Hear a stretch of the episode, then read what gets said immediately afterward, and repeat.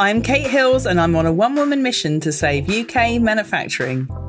Welcome to my podcast, where I invite you to join me each week as I shine a light on some of the very best British made brands and UK manufacturers and offer advice to those that want to make in the UK. But before we get on to today's episode, I just wanted to tell you about an event that I've got coming up. If you're interested in discovering UK manufacturers and British made brands from the fashion, textiles, and homeware sectors, you should definitely come to our trade show, Make It British Live. Taking place on the 29th and 30th of May 2019 at the Business Design Centre in London, we've got over 200 exhibitors inspiring talks just like the ones on this podcast, and it's the perfect place to network with others that want to see UK manufacturing thrive. Registration is now open, and if you go to mib.live forward slash podcast VIP, I've got a special something for you when you register. I hope to see you there. And now, let's get on with the show.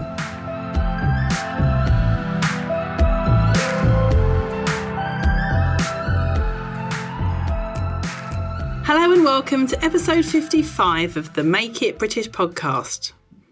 On today's episode, I'm talking to Lance Mitchell, who is a weaver at a company called Mitchell Interflex, which, as the name suggests, is Lance's family business. It's been going for decades and weaving all sorts of different materials. As Lance says, if you've got a loom, you can weave anything. The company used to be known for weaving striped fabrics for things like deck chairs and pushchairs, but now he's he's he's wove. Yes, what I think wove is the past tense of weave that Lance uses. Um, now there's no limit to what he has wove over the last few years. That doesn't quite sound right, does it? But I think that's what he says. We'll have to listen to the interview to find out what the past tense of weave is because Lance certainly knows what he's talking about. He's the first weaver I've actually had on the show, and I'm delighted to introduce him in this episode. So here you go. Hello, Lance. Thank you very much for joining me today for the Make It British podcast. Thank you for asking me, Kate. You are the first weaver on my podcast. I'm now at episode 50 something, and you're the first weaver that's put their hand up and said, Yes, I'm happy for you to interview me. What, what have not, I frightened everyone else off? Well, not so you're t- saying not just the interviews you've done today, but in all your podcasts, I'm the first weaver. You are indeed, and yet we have a lot of weavers at our event, at our trade show, but um, you're the only one that's stepped up to uh, to put yourself forward to be interviewed, Nobody which is brilliant. Put their head above the parapet. no, they haven't. So you're speaking for your entire industry. Oh my word, big responsibility. so, do you want to start by telling everyone um, about Mitchell Interflex and what you do and how long the business has been going? Uh, certainly. Um, Mitchell Interflex, we've been going since 1907. Um, we're a small weaving company based on the Lancashire Yorkshire border. Um, we're based in a mill that's a lot older than that, actually. The mill dates back to about 1786. And it's very uh, picturesque too, because I've been to your mill and it's really a very beautiful setting. We are in the middle of the countryside. Yes, we are. Um, and we've another site as well, another factory where we do raising and emerizing and cropping. Um, but the core business, I suppose, is still is still weaving. We weave um, on Dornier rapier looms. We're not we're not jacquard weavers. We're dobby weavers, um, and we weave a multitude of fabrics um, from fabrics that go into composites through to furnishing fabrics and and some colour woven work, as you know that we uh, that's when I, I spoke at, at Make It British. Mm-hmm. Um, we do some work for well we, we weave for Wallace Sewell and do their woven work. Um, so we're very we're very diverse in what we weave. Effectively, I would say we've got looms and we can make cloth. Brilliant. So your um yeah your customer base is quite diverse, isn't it, in that respect? Which I think a lot of the UK weavers are now.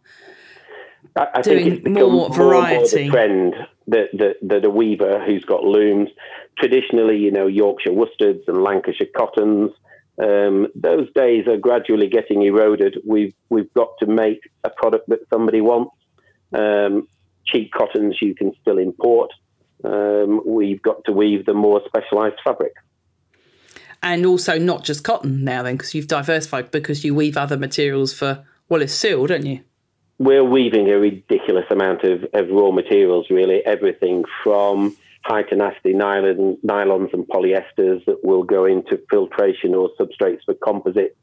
We weave some some aramids um, for safety wear and things. We weave. We still weave cottons. We still weave wools, um, interlining fabrics, filtration fabrics, monofilament, uh, high density polyethylene, filtration fabrics. So we've just got a wide range of raw materials that we use. And do you think that's been one of the secrets of your success? So, where other textile manufacturers over the last few decades have fallen by the wayside and Mitchell Interflex is still going strong, would you attribute um, your diversity as one of the reasons why? It, it, certainly helped. I mean, as we've seen some of our traditional businesses um, disappear for whatever reason, um, we've had to be fleet of foot and constantly looking for new things to do. Um, some of our traditional businesses, we, in, in, you know, in the 30s, 40s, 50s, we will we would have woven um, a lot of haircloth, um, traditional canvases for suits. Modern suits, of course, are glued together, not not always sewn together.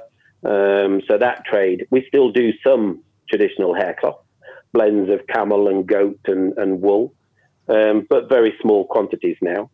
Ah, um, so is that where the Interflex name comes from? From the interlinings? Partly, yes, from from weaving interlining fabrics. Um, and we used to weave a lot of. Um, uh, one of our core trades in the 80s and the 90s was tie interlining. So if you went and bought a tie in any of the UK stores from Marks and Spencer's through to Next, then the odds are that we m- would have made the tie interlining. Of course, all that went offshore. And of course, who wears ties anymore? I think you do. I'm sure last time I saw you, you might have been wearing a tie. not, as, not as much as we used to do. I have to say. No, that is um, that is um, very true. But you you you are still making some tie interlinings, aren't you? I'm sure when I came to visit you, you had we, some. We, still make a few, and for the very top end that, that go out to a, a customer that we've got in France that we've woven their interlinings for the last thirty odd years, I suppose. In Brilliant. fact, we we also cut their tie shapes uh, on a on a CNC cutting machine because oh, uh, six or seven years ago, maybe longer, they came along and said they didn't want to buy the rolls of cloth anymore. They want to buy the cut shapes. So we ended up cutting fabrics as well. Um, and I guess that's symptomatic of you can't just say this is what we do. We weave. You've always got to be looking at where the next opportunity is. Yeah. So where is the next opportunity then?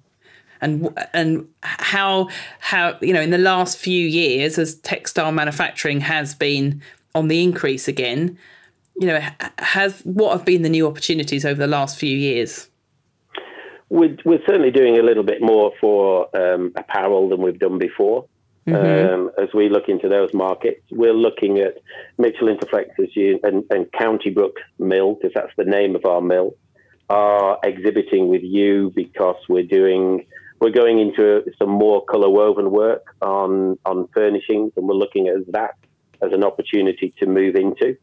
Um, mm-hmm. I, am always at pains to point out, not not Mitchell Interflex necessarily, but our um, our textile industry is still huge and diverse. And yep. you, you, know, you know, I'm, I'm involved in this um, weaving conference that we organise um, every other year. I love your um, weaving conference. It's always fascinating, um, all the topics you cover at it, and also how much it's grown in the last uh, six years since I've been going to it. Well, you do it every other year, don't you? Every other year, because we are a bunch of a bunch of amateurs. We're not professionals like yourself in organising things. We are we are literally um, a few weaving companies and the machinery manufacturers. So a small committee that still believe there's a reason to get uh, as many weaving companies, as many weavers in the country together as we can. And that's ebbed and flowed. It's an organization that's been going for the last 30 or 40 years. Um, we've seen it where, where, where we've struggled to get people to come, and you know numbers were down at you know 50 to 60, and we were just wondering whether to bother continuing or not. But the last conference in October, we'd well over 200 and weaving companies from all over the UK, um, and it was good to see. Yeah, and women weavers. I sat on a table. Obviously, I'm not. I'm an honorary weaver, as in I like to attend weaving events. And I sat on a table of all women weavers, which was brilliant and it, unheard of, wasn't it, at that event? It has been very male dominated. Yes, it has. But it's great to see. Um, and and you know, all those weaving companies are involved in every conceivable conceivable trade you can imagine, from you know airbags to to carbon fiber to composite. There's every every um, every industry represented there. Yeah, and I think that's what is really interesting about the UK textile industry now, which people don't necessarily realise. We produce nine million pounds worth of textiles in the UK every year now, and that does include all of these different areas. It even includes artificial grass, and that's woven apparently and all of these different yeah, technical well, textiles. There's a couple of companies doing that. There's one, yeah. of, one of the companies in uh, another organisation, the Lancashire Textile Manufacturers, has a has a Lee Spinners make um, you know make artificial turf. Yeah, exactly. So people don't realise quite the diversity, and they think textiles, and that it it just means apparel or fashion or homeware. And I think that's probably symptomatic that we as an industry have not been very good at marketing ourselves and, and selling ourselves. You know, the planes wouldn't fly and cars wouldn't drive, and uh, as they, when they close that roof at Wimbledon, you know, that's a textile product. Is when it a, really? Formula, I never knew that. And when a Formula One car drives around that track, it's that monocoque is a textile product. It's mm. carbon fiber, and the clues in the name. You know, there are companies in this in this country that are making those products that are weaving carbon fiber. So, how can manufacturers get better at marketing themselves, apart from obviously being on the Make It British podcast? Well, going to make it British. Um, and, and, some of those industries that we're talking about still won't go to make it British because an airbag weaver isn't going to sell any more airbags through through your forum. Yeah. Um, how do we get better at selling ourselves? as an or just industry. getting the word out there about the industry. I mean, that's obviously always been my aim at Make It British to get the word out. But I think you you know hit the nail on the head. There are some, there are still some weavers, manufacturers who surprise me when they pop up because I never knew they existed. And I kind of figured I knew everyone in the UK textile industry. Oh my gosh, I never knew. And they were, we've been quietly getting on with what we've been doing for the last 30 years. And we've got these two customers. So we didn't need to go out and market ourselves. I think that's it. And, uh, you know, there are some, there are weavers out there that are still thriving. Um, and they're, they're, you know, they're not small, as I say, and they're selling into very technical marketplaces. There's a yeah. show coming up in Frankfurt, um, Techtextil, and there will be British manufacturers, British weavers exhibiting at Techtextil, selling highly technical products into filtration or geotextiles or substrates for composites, um, parachutes, fabrics. You know, ev- everything is there. But we have to go to Frankfurt for that sort of thing. Yeah, it's, it's you. That, I'm sure that's a very that's that's a very technical textile show, and it's a, yeah. it's a global show. Is that one? Yeah, I just think it, the the you're right. The UK textile industry is not very good at shouting about itself. Everyone's quietly getting on and doing their thing, doing their thing really well. It's but not so good. perception from from dark satanic mills. Yes, and, and and they're not. You, I mean, you've been around lots of mills now, Kate they're not like that anymore in any shape or form. The technology is um, it's today's technology. They're all computer controlled. Some of these mills, you'll you can go in and eat off the floor. You know, they're weaving on uh, water jets and air jets, um, and all our and our industry is incredibly modern. Um, it is, yeah, definitely, and, and with a lot more to come. I think a lot more automation and technology because the investment has it's been good over the last few years, but before that it was slower. And you can see now that people are investing. I think the businesses that are left uh, are certainly ones that have invested. Um, yeah. and invested in new equipment and modern plant and equipment. The problem with, with weaving is that um, it's capital intensive. Every piece of equipment is a big ticket item. It's not easy to enter the, the, the game of weaving. Yeah, and that's when you also get bottlenecks with things like finishing and dyeing because it's so expensive to set up a new finishing plant. I mean that there's so few finishers left, especially in cotton, isn't there? There are there are one or two specialised ones left, but you're right. Um, it's not an industry that there are new entrants to market. There aren't new players coming into the finishing market or, or really into the weaving market. There's there's one or two that have started up, but not that many. Yeah, there's a couple of little um, sort of smaller boutique bespoke. I mean, you've got Daniel Harris at the London at London Cloth. Um, Has he spoken at your weaving conference yet? Um, No, I think you need he to- visited last time. He's not he's not spoken. No. Um, He's got a couple of old looms, Hattersley looms, which he's literally pieced together himself from spare parts. But he's making, you know, cloth which he's selling to top designer names. that's right. So, but um, there's very few people doing that because he's kind of mad. but I'd love to see more of- of that happening. But at the other end of the spectrum, you know, to go and buy a, a modern weaving machine um, that's not an antique, you're looking at upward of upwards of you know hundred thousand pounds, hundred and fifty thousand pounds to buy one weaving machine. Yeah. So, where do you see the UK textile industry going over the next five to 10 years? I, I think there's still a future.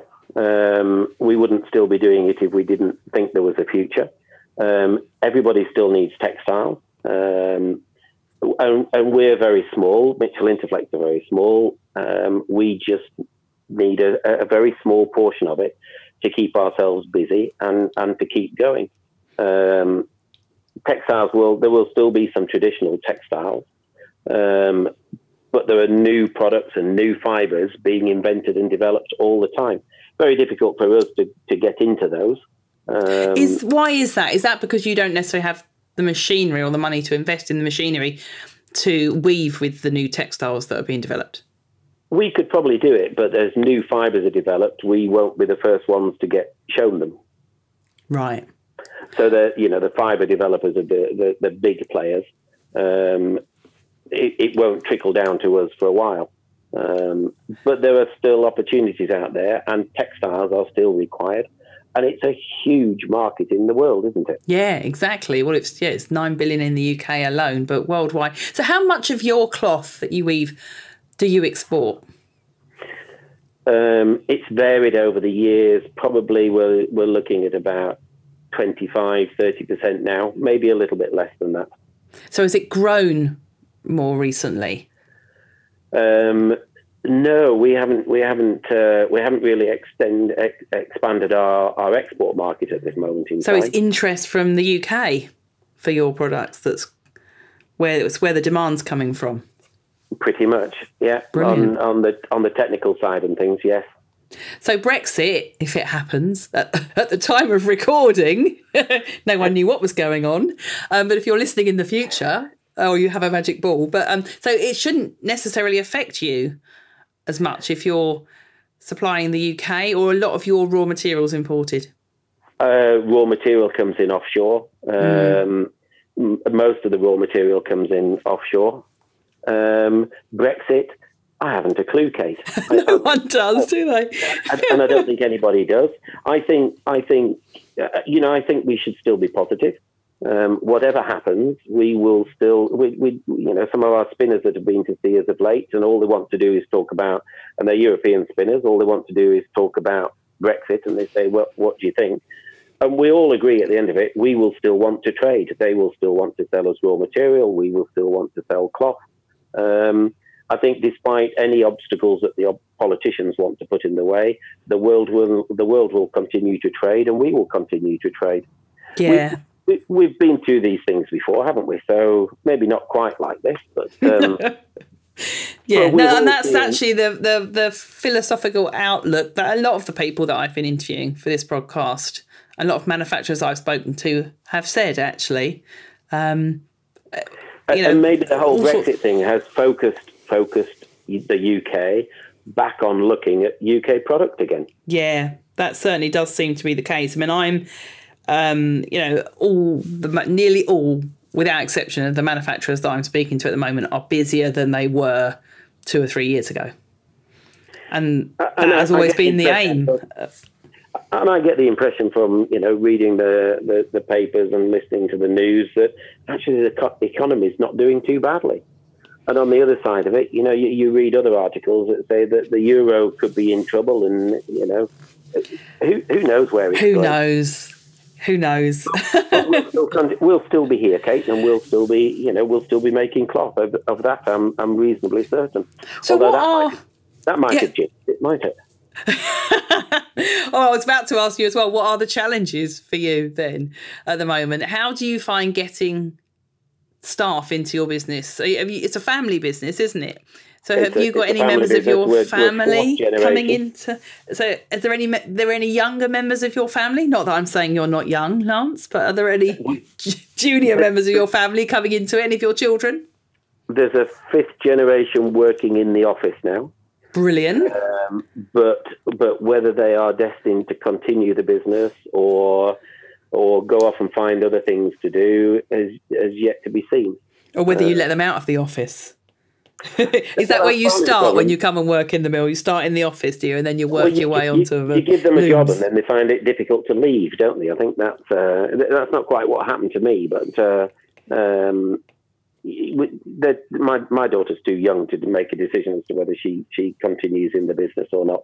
Um, so, what did happen to you? Our trade is difficult. Yeah. And, and part of it is the you know still the the perception of dark satanic mills, and particularly I think in the in the Lancashire, Yorkshire traditional areas, the there are parents and grandparents that have worked in the industry that you know if their children say they're going to work in textiles, there will just be an intake of air over the gums, and ooh, I'm not sure you want to be doing that because yeah the, the perception is wrong. Yeah, that is true. And I keep saying to everyone, there needs to be some sort of show on the television that, that shows what it's really like working in a modern factory or mill that, you know, shows textiles in a light that does make people realize, you know, it's there's there's skill in and craftsmanship in making things. The problem is all the youngsters want to do is they watch all this stuff on the telly, don't they? Want to, you know, be on Love Island or be an Instagram influencer. And, and, and, you know, and don't want to go into a job jobs. making things. Correct. Uh, or they'd, you know, they'd, they'd rather go and flip burgers somewhere than uh, than go and go and make a piece of fabric, and that's that's still a difficulty. Um, persuading people that there is a future and, and come and work in textiles. Mm. But then those people that I know that do end up going to work in textiles actually really enjoy it. I mean, I've interviewed and spoken to quite a lot of young people in mills, and they're like, "Yeah, this is brilliant. All my mates are working in shops, and actually, this is really dull." So once they've tried it, I mean, you were saying about how how did you get into the family business? Did you originally think, "Oh no, I'm not going to go and work in the mill. I'm going to do something different," and then find yourself kind of sucked back into it?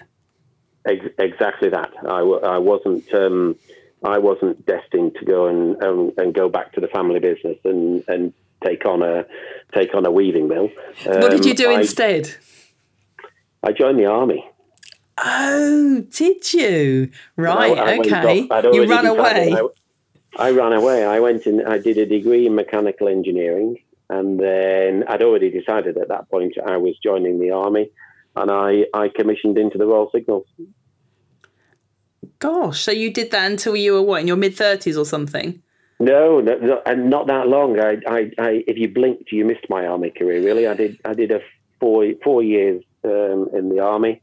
I did uh, went and did Gulf War One in the in the early nineties. Did you really? Um, and then just at that point, my father came along and said, "There's an opportunity here, um, but now is the time. You can make your decision now." So um, and he sort of laid it out um, and said, "This is what you can come and do, or continue your army career." And mm. I scratched my head at the time and resigned my commission and went back to textiles.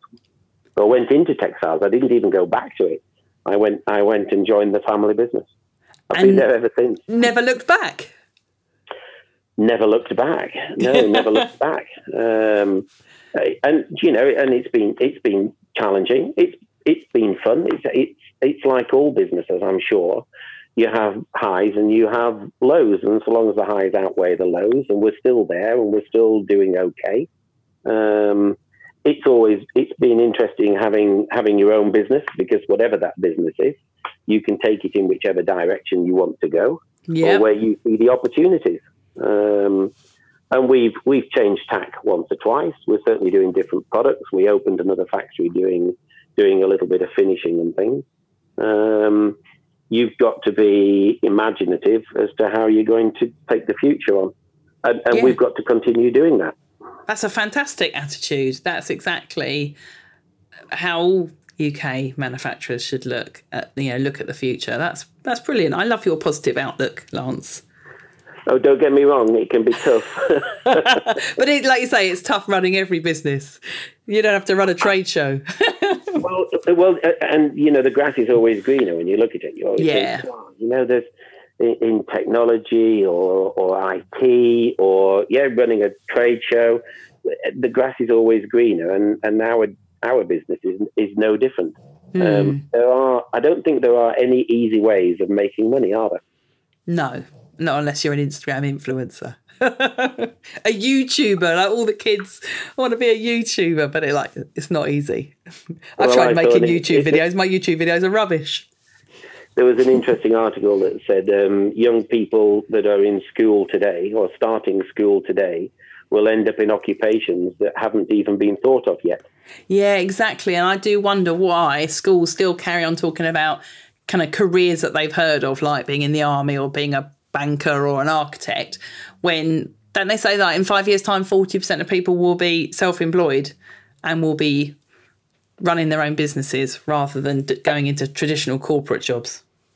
I think that's an age thing, Kate. The world is changing very quickly, it- but it seems to be, um, you know, we're talking on technology now that, that maybe even three or four years ago was was not even conceived. That we'd be able to Really? sit, I'd be able to sit at home in my study and chat to you wherever you are. Oh, I see. You're talking about this. I was thought you were talking about weaving as well, because you must have seen a lot of changes since you've come into the business in terms of technology. Um, the the basic technology is is the same. It, the, things have got faster. Things have got computer controlled. Um, but as somebody said to me the other day, what we do is is basically the same as was done thousands of years ago. We we just cross threads at ninety degrees. Yes. Yeah. I suppose you, yeah. I, I did think at the time how rude. But it's a very special. I I never ceases to amaze me when I do see a proper commercial loom in action about how flipping fast they go and how many threads there are going backwards and forwards. Yeah, So- we're, we're crossing thousands of ends and putting Exactly. in thousands of you know, and, and, and modern looms are inserting, you know, eight eight picks, eight ten picks a second. Um, thousands of meters of yarn are being inserted per minute. You know, they are they are astounding machines.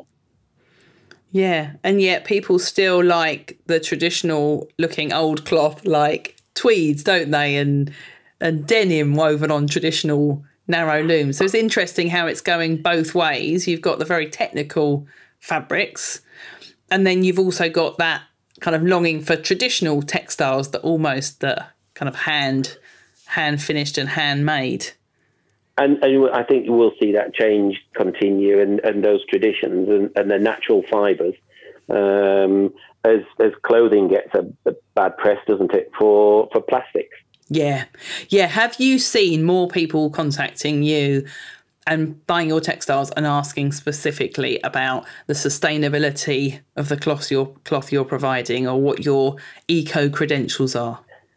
It, it depends what industry you're selling into. So on the obviously on the on the synthetic side, then nobody's asking that at all. But yes, on the cottons and the wools, there there is certainly more interest being shown in the provenance of the raw material. Yeah. And do you weave with things like organic cotton? We've not done so much organic cotton at this stage, but on some of the wools that we're weaving and some of the woolens, yes, the customers want to be able to trace back and know where know where it's come from.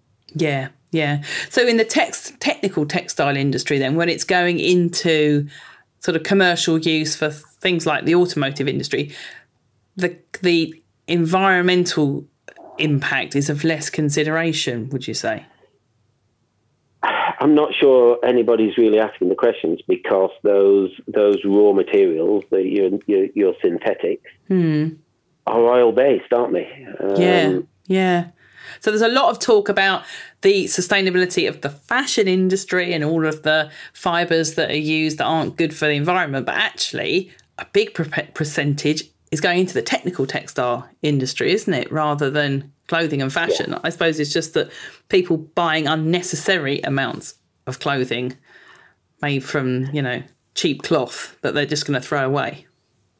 I think that's probably the worst culprit, isn't it? Buying um, you know, buying synthetic garments and, and this fast fashion that um, the, the turnover and what goes to landfill is is is yeah. criminal, really. Yeah, yeah. Whereas technical textiles last a lot longer, I would imagine, because well, of the nature of the fibre. they're going into things like wind turbines and mm. uh, and and and you know your cars and your planes um, and geotextiles and things. So yeah, people aren't aren't asking the questions as to where they end up. Hmm. Interesting. Food for thought. Um, so, what? Thought. Where do you see um, Mitchell Interflex going, or tex- the textile industry as a whole in your industry for over the next five or ten years? Um, where do I see it going? That's a good question. Um, I, I, can't really see the future. We will, as, as our small industry, our small business, we will continue looking for for new things to do, new things to weave, um, and whilst whilst also doing some of the traditional fabrics. Um, we just have to keep pushing forward. I've always found that you you have to keep driving on to stand still. Um, yeah, we've certainly done a lot of that over the years. Um, and, and as we lose products, as products, you know, time to lining has been an example, I suppose. Yeah. Uh, as that as that business fades away, we've got to be looking for the next next product to make. Didn't you also make um you make striped fabric for deck chairs as well, don't you? Or you have done in the past? We did a lot of deck chair fabric. Yeah, so I suppose that's another yeah. one of those things that is in less demand in, in much less demand. Yes, in the heyday, we would have had lots and lots of old shuttle looms, all weaving for. If you went and sat on a deck chair anywhere from Bournemouth to the Royal Park to to Blackpool, um, yes, we would have probably at one point have woven that fabric. The Royal Parks were green and white, but Bournemouth were blue and yellow. Um, yeah. After that, we wove um, we wove a lot for Maclaren baby buggies. Um, the original baby buggy was uh, was based on that same fabric. Um, but of course, it was a plastic. It was a high density polyethylene. Yes, I remember those stripy buggies. Ah, little pushchair things. Yeah, and we yeah. wove we wove a lot of that fabric at one stage, but of course things move on, and and and you we we in fact we we did uh, we had a salesman who was working for us, and he went out visiting customers, and he said uh, he said they've all heard of you, but they think you weave deck chairs, and I said we'll have a new strap line. Our new strap line will be we don't do deck chairs. well, we still do a few. we still weave a little bit of deck chair fabric, but not not a great deal. Brilliant, brilliant. well, on that note, Lance, um, that is really fantastic. Really great to talk to you um, about your business and about the industry. You're always full of lots of insight, and I will um, make sure I spread the word when you next have your weaving group conference. Or even it'll be the dinner this year, won't it, in 2019? We'll have a dinner. Right? Well, uh, it's on Thursday, the 10th of October. Same place. It'll be in Huddersfield at the Cedar Court. Um, you'll be able to book through Eventbrite. We'll do it again um, because that works for us to allow people to book tickets. Um, it's it's the weaving industry coming together, and yes, this year there'll just be a dinner in the evening, and then next year we'll have a, a, a one day conference that we will be. We're starting to look now for interesting people to come and talk and tell us about woven textiles, brilliant machinery or or or technology that uh, that's been developed. Fantastic. Well, I look forward to it. I'm putting that date in the diary now. So anyone in the textile industry can come along to that, can't they? If they're in the woven textile industry, because I think there's still a few mills out there yet to uh, yet to turn up. So we need to spread the word far and wide. We need to get those last few mills. I think we had 40 to 50 different mills um, from from you know Devon up to up to Forfar um, and and Ireland coming across. Um, yeah, if you if you've got looms or an interest in weaving, um, industrial and commercial weaving, um, it's an excuse to stand in a room and talk to people that are in the same trade. I think the old parlance would have been networking, wouldn't it? Yeah, but I think that's what the, the industry needs. That's certainly one of my main aims with Make It British is to get the industry back together again. And, and keep industry talking. Yeah, exactly. Right. Lovely to talk to you, Lance. Okay, thank you very much. I shall see you at your show. See you at Make It British Live.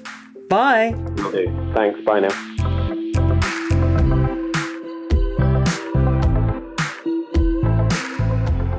Thank you for listening to the Make It British podcast. I make an episode every Tuesday and Friday, plus there's also bonus episodes occasionally. So don't forget to subscribe in your favourite podcast app so that you get notified every time a new episode goes live. And if you enjoyed the show, I would really love it if you left me a, just a little review on iTunes. The more reviews this podcast receives, the more people will discover it and the more we can spread the word about making in the UK. Thanks once again for listening to the Make It British podcast. Bye bye.